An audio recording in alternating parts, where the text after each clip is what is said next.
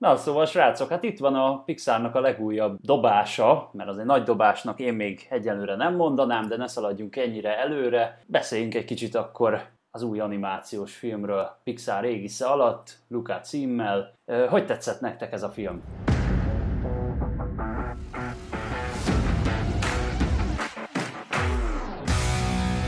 Nekem nagyon tetszett, szerintem nagyon aranyos volt, nagyon jók voltak a karakterek, tetszett ez az egész víz alatti világ. Bár engem érdekelt volna az, hogy akkor ők mitől változnak át, vagy hogy ennek az egész tematikája, tehát hogy szerintem ez egy picit talán ki aknázatlan lehetőség volt, de hát nyilván azért 90 percben nem feltétlenül fér bele minden, de nagyon jók voltak a, a karakterek, a Bruno, a szülők, ugye a Julia, az antagonista is, nagyon szórakoztató volt. Erkole! Gyönyörű volt az animáció, tehát, tehát azok a víz alatt jelenetek, azok benne megidézték úgy kicsit a Némót, illetve amikor ugye a tengeri én átvált ugye emberi külsőre és vice versa, ott is olyan szépek voltak az animációk, az egész kis városkának a hangulata, a kis Veszparobogótól kezdve, és hát lehet ez epikus, mármint a Pixar meg tudja csinálni, hogy egy egyszerű ilyen kis gyerekek körében népszerű kis városi kis triatlon versenyt is ilyen, ilyen nagyon-nagyon epikussá tudnak varázsolni, és hát szerintem benne vannak azok a, az ilyen Pixar filmekben azért általában előforduló, hát ilyen hozzávalók, amitől szerintem mind kicsiknek és mind nagyoknak egyaránt szórakoztató, bár szerintem talán ez a film nem lett annyira komoly mint mondjuk egy kokó, vagy mint mondjuk egy vóli, vagy mint mondjuk egy fel. De azért vannak bizonyos jelenetek, amik szerintem úgy, úgy úgy könycseppet tudnak csalni az embernek a szemébe, és nagyon-nagyon szép gondolatokat mutat ez a barátságról, az elfogadásról, a szülői szeretetről, tehát tényleg egy olyan alkotás, amiből lehet tanulni, és ami, amivel kapcsolatban az embernek kedves gondolatai is tudnak támadni. Én is azt vettem észre, hogy vannak a Pixarnak felnőtt orientált és kevésbé felnőtt orientált filmjei. Nekem karakterdizájn alapján hamar kiderül, hogy, a, hogy ez a film inkább a fiatalabb korosztályt célozza meg. Sok minden tekintetben majd mindjárt belemegyünk, vagy végig nyálazzuk az egészet. Uh-huh. Mm, akár a jelenetek tartalmassága, hogy mennyire univerzális különböző korosztályok számára, akár az, hogy én úgy éreztem kicsit az első felében lassan indul be, lassan szippantja be. Ez hasonló volt egyébként a Szóanál is, a Lelkiismeretek című filmnél, amikor úgy éreztem, hogy kellett az elején az a világépítés. Itt most ebben a filmben, és utána vonjam be igazán a nézőt, ennél most úgy éreztem, hogy, hogy úgy nagyon nem. Tehát úgy van ez a dolog, és így nem nagyon lehet érezni, hogy merre tart az egész. Emellett tele van egyébként sztereotipikus olasz elemekkel, néhol kicsit túl sztereotipizált, például a macska bajusz, a macska az olasz bajusszal jelenik meg. Hát az konkrétan a faternak a mása, tehát ugye, hogy az a fatert próbálja uh, koppintani. Igen, de pont ezzel a dologgal, hogy így nagyon belement egy ilyen stilizált, valamilyen regionális életérzésbe, azzal kicsit én úgy érzem, hogy el is veszít valamennyit az univerzális megközelítéséből, úgymond, Plusz emellett tényleg az ilyen jelenetek és a történet alapján, tehát a végére szerintem tényleg eljut valahová, és érdekesebb, és szerintem megszólítja azt az embert, aki mondjuk megnézte odáig, és beleinvestált annyi időt, de, de egyébként meg inkább tényleg nekem az a konklúzióm, hogy ez, ez kevésbé a felnőtteknek szólt ez a Pixar film, tehát én kevésbé éreztem azt ennél a filmnél, hogy igazán beletrafáltak egy ilyen mindenkinek szóló élménybe. Abszolút lehetett szerintem amúgy élvezni felnőtt fejjel is, meg ugyanakkor nyilván a gyerekeknek szól jobban, tehát azt én is észrevettem. Viszont annyira jó tanulságok vannak szerintem ebben a mesében, kezdve az elfogadástól, a tanulás iránti vágyon át, vagy csak egymás segítéséről szól, szól a történet. Tehát annyira sok értékes gondolatot lehet benne felfedezni. Szerintem a filmnek egyébként ott az eleje, amit említettetek, az, az, az szintén igazatok van abban, hogy egy, egy kicsit olyan lassabb, tehát olyan, olyan lassan indul be az egész, és inkább érződik egy ilyen kis délelőtti matinénak ott az eleje, hogy csak így bohóckodik egymással a két karakter. Persze megy közben úgy szépen lassan sutyomban a, hát a idézőjelesen világépítés, mert például a vízi világból olyan nagyon sokat nem látunk, tehát egy nagyon-nagyon mhm. picike kis öbölről van szó, ahol a mélyben, vagyis hogy a mit tudom én, hány méter mélyen élnek ezek a szereplők, és akkor csak sejtetik azt, hogy van egy ennél sokkal mélyebb világ is, ugye a nagybácsi személyében, aki szerintem amúgy haláli volt, főleg mikor a bálna tetemről filozofál, hogy mi, milyen igen, meg ugye a stáblista után is volt egy Igen, igen, a stáblista után megjelenik a, a nagybácsi, úgyhogy mindenképpen érdemes végigvárni. Meg Én szerint... nem láttam, mi van a stáblista után ilyen? Hát az konkrétan az, hogy ugye mutatják, hogy ott, ott, ott ő magyaráz lent a mélyben, és akkor kiderül, hogy csak az egyik ilyen kis halnak ö, magyaráz, aki volt olyan botor, hogy oda tévedt mellé, és akkor az úgy... Meg hogy mi, milyen jó itt az ürességben, meg ebben a sötétségben élni, a, a sok problémáktól mentes. Igen. Nagyon jó kis hely, és hogy ő nagyon sokat tud így beszélni egy húzamban. Igazság szerint jó, hogy említetted a Némót Balázs, mert ugye abban is volt ilyen jelenet, hogy megmutatták nekünk a, a mélység szörnyeit, uh-huh. úgy mondván, ugyanúgy a kis lámpájával, ahogy ott világít, és akkor azt várja szinte ott a sötétben, hogy arra ússzon egy gyanútlan halacska, itt jelen esetben bálna tetem, és akkor ő neki igazából semmit nem kell csinálnia, mert szépen beleúszik a szájába. A magyar szinkronban egyébként zseniálisan lett előadva a Faragó András, azt hiszem úgy hívják a, uh-huh. az űrgét, aki, aki a gyúrunk vazze csávó, akkor úgy mondom, I, úgy, igen, úgy, úgy már igen, szerintem igen, be fog igen, ugrani. Uh, aztán uh, hát vannak azért elég jó kis, teg, ilyen pixáros uh, humorforrások a filmben, például a, ahogy ezt az egész Vespa kultuszt bemutatják, én, én ezt annyira imádtam, meg egyébként egy Vespa reklámnak is lehetne titulálni szerintem a filmet, tehát főleg ahogy ott a, emlékeztek a jelenetre, hogy a, mennek ott a mezőn, az álomvilágban, és a Veszpák ugrándoznak ott így körülöttük. És azt hiszem pont van egy piros, egy fehér, egy zöld, Igen. Előtér, hogy az olasz, olasz Igen. Színe. Az zseniális de voltak éppen a történet az nagyon egyszerű, tehát szerintem sem ez ugye a Pixarnak a legnagyobb dobása, tehát mondjuk nem ér fel szerintem egy Kokóhoz, vagy egy, vagy egy Inside Outhoz, vagy agymanókhoz képest, uh-huh. vagy a Soulhoz. De mindenképpen egy nagyon kellemes kis nyári kikapcsolódás, főleg úgy, hogy megnézitek a filmet, és utána rögtön el szeretnétek menni valami kis tengerparti olasz városkába, mert hogy ez is annyira szépen, hát ugye a Pixar animáció, látványvilág az annyira, annyira gyönyörű a uh-huh. filmben, tehát igen, Porto Rosso, él, lélegzik, gyönyörűek a színek, minden nagyon a helyén van, de hát ugye ezt a Pixar-tól már megszokhattuk. megszokhattuk, hogy milyen, milyen képi minőség van. Persze, igen, igen. Persze, persze. Hát és a bonyodalmat ugye az okozza, hogy a, hogy a kis főszereplőink elkerülnek ebbe a kis városba, és akkor utána mennek majd a, a, a Lukának a szülei, akik szintén egy nagyon jó poénforrás szerintem. Uh-huh. Tehát ahogy uh-huh. például megpróbálják megkeresni a gyereküket a sok másik gyerek között, az nagyon vicces.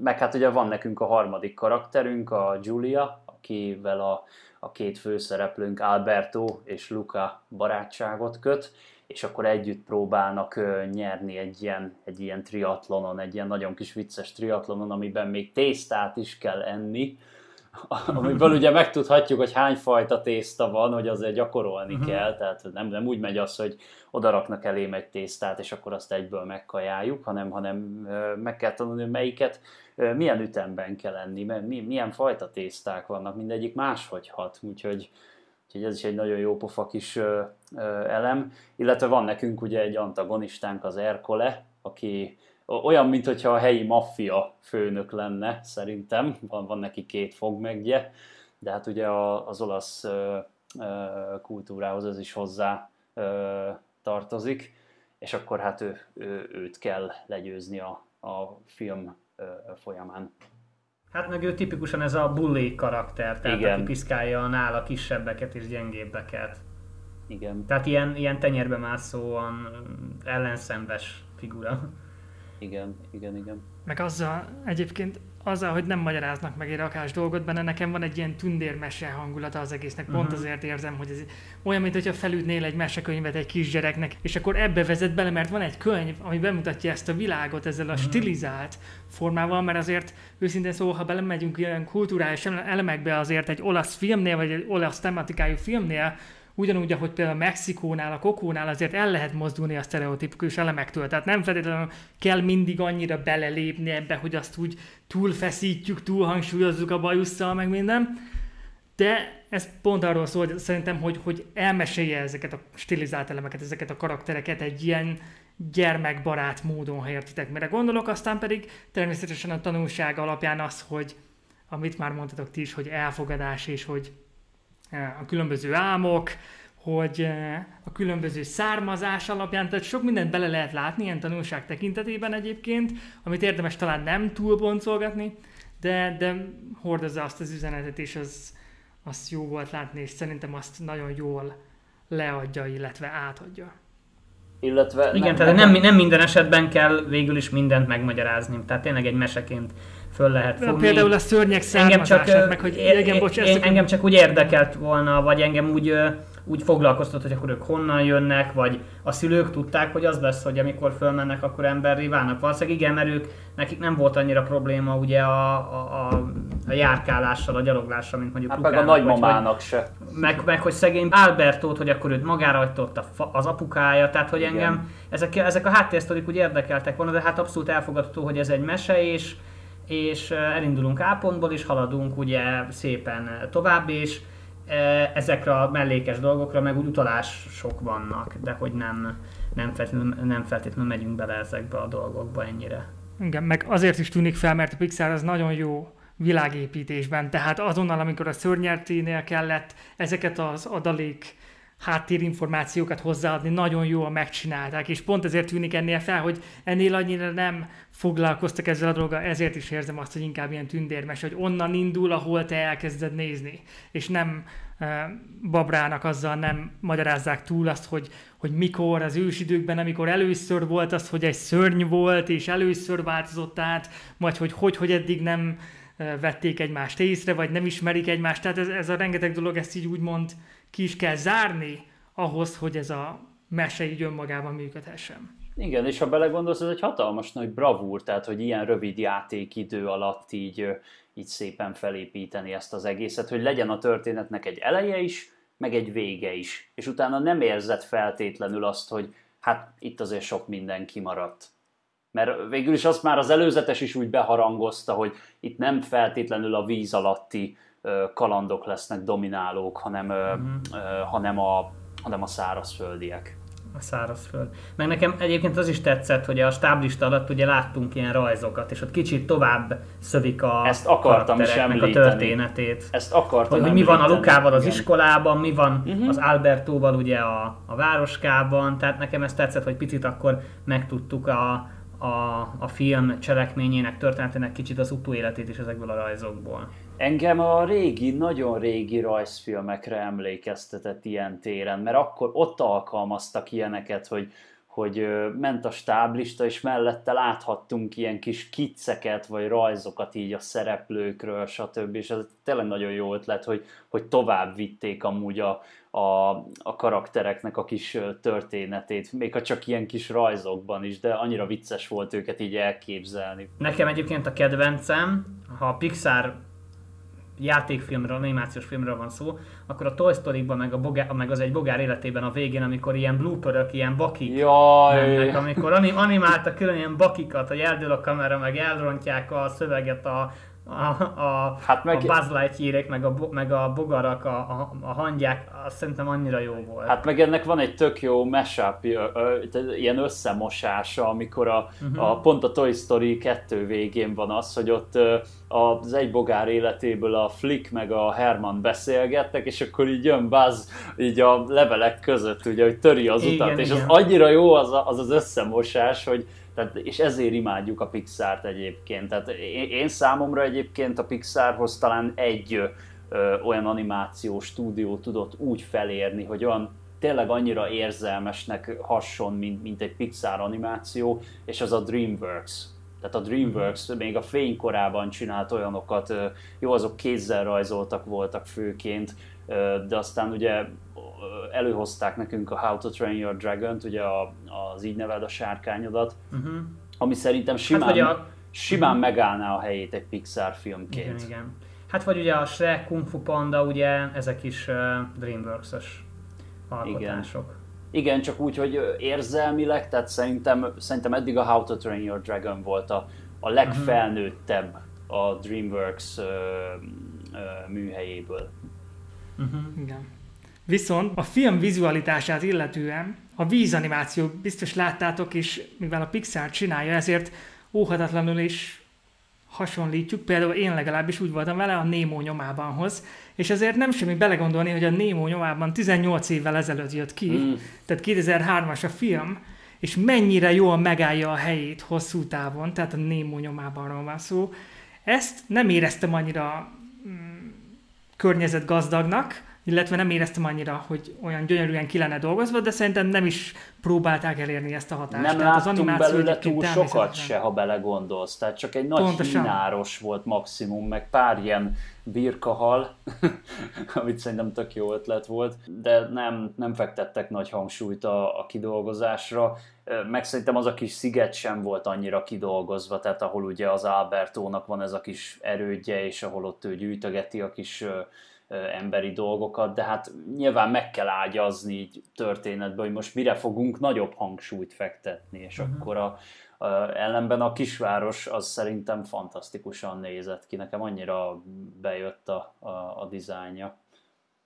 Nagyon jó pofa. Té- tényleg aranyos kisfilm, nem, nem lehet rá mást mondani, mint, mint aranyos, de azért legközelebb valami komolyabbat várok majd tehát azt, azt azért tegyük hozzá. Igen, mert a Pixarhoz tartozik azért egy minőség. Hogyha Igen. sokan a Pixar filmekre gondolunk, akkor tudjuk, hogy egy ilyen felnőtteknek is szóló, akármilyen tanulságos filmet, és egy olyan magasabb minőséget kapunk.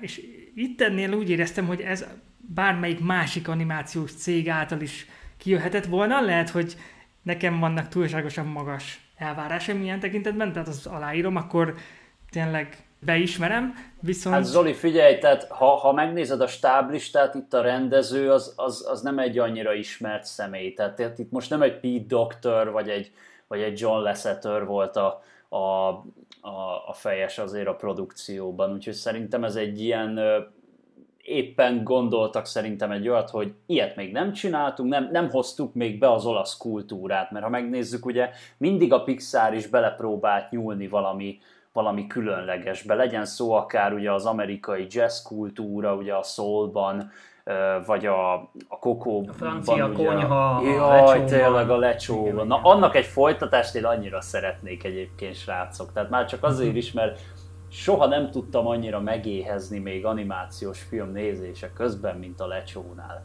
Tehát, tehát az olyan gusztán nézett ki abba minden kaja, pont most volt a múltkor a tévében, hát ott ragadtam, zseniális az egész. Még ha nagyon blőd is, ugye az, hogy egy patkány főzzön, meg hogy, meg hogy, ez a, hogy a hajával irányítgatja a linguinit, mint egy, mint egy bábot, tehát ez, ez nagyon blőd, meg baromság, de ugyanakkor annyira szerethető az a, az a mese is, és uh, instant klasszikus, szerintem a Pixar egyik legjobbja. Ja, hát az is Pete Doctor most itt eszembe, úgyhogy aki, aki az Inside Out, meg a Soul is.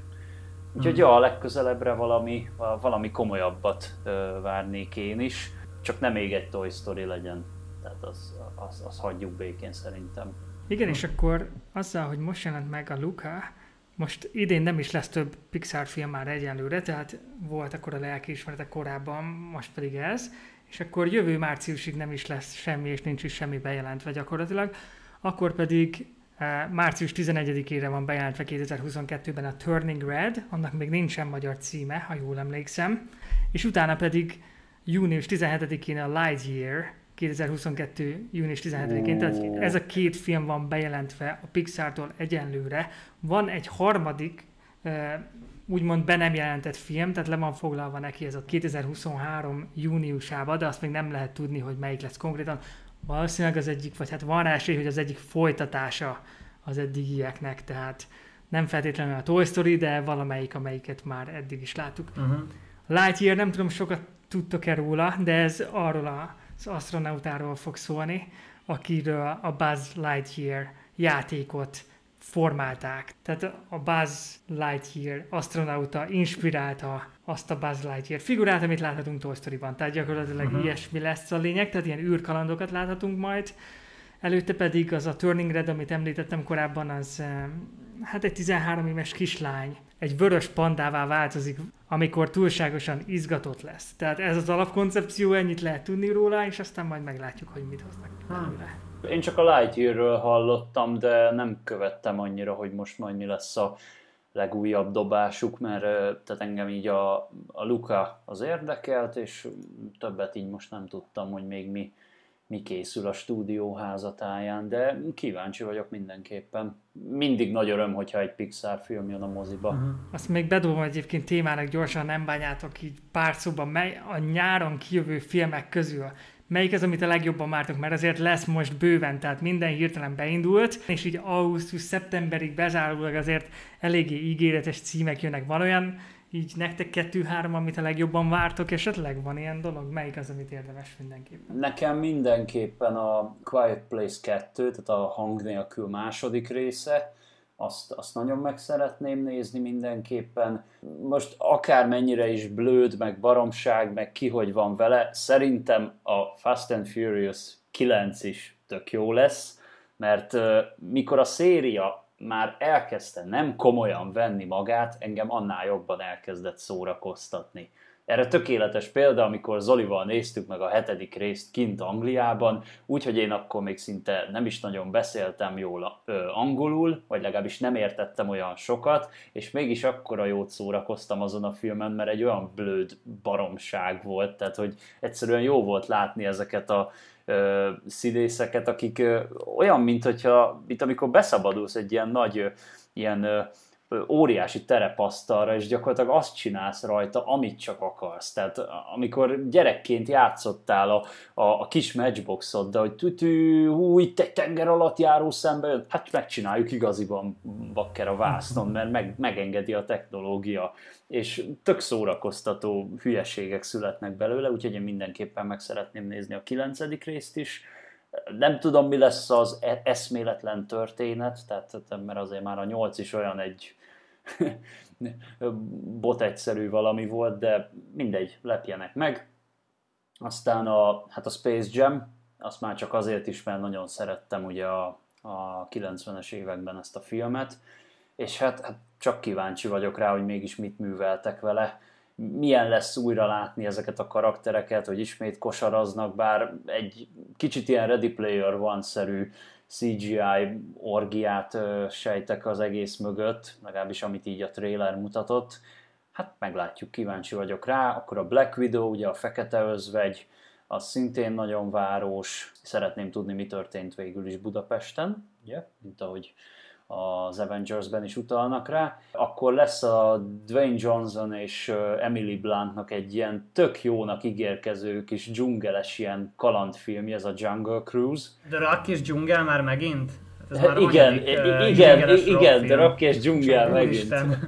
Neki, nekem bármennyi jöhet, én, én imádom majd, azt a Majd csávot. látom magam előtt a gyűjteményt, hogy The Rock and the Jungle, gyűjtemény, és akkor Jumanji meg a Hát figyelj, Welcome to the Jungle, még. akkor a igen, Jumanji igen. 2 Next Level, akkor még a Jungle Cruise. Uh-huh.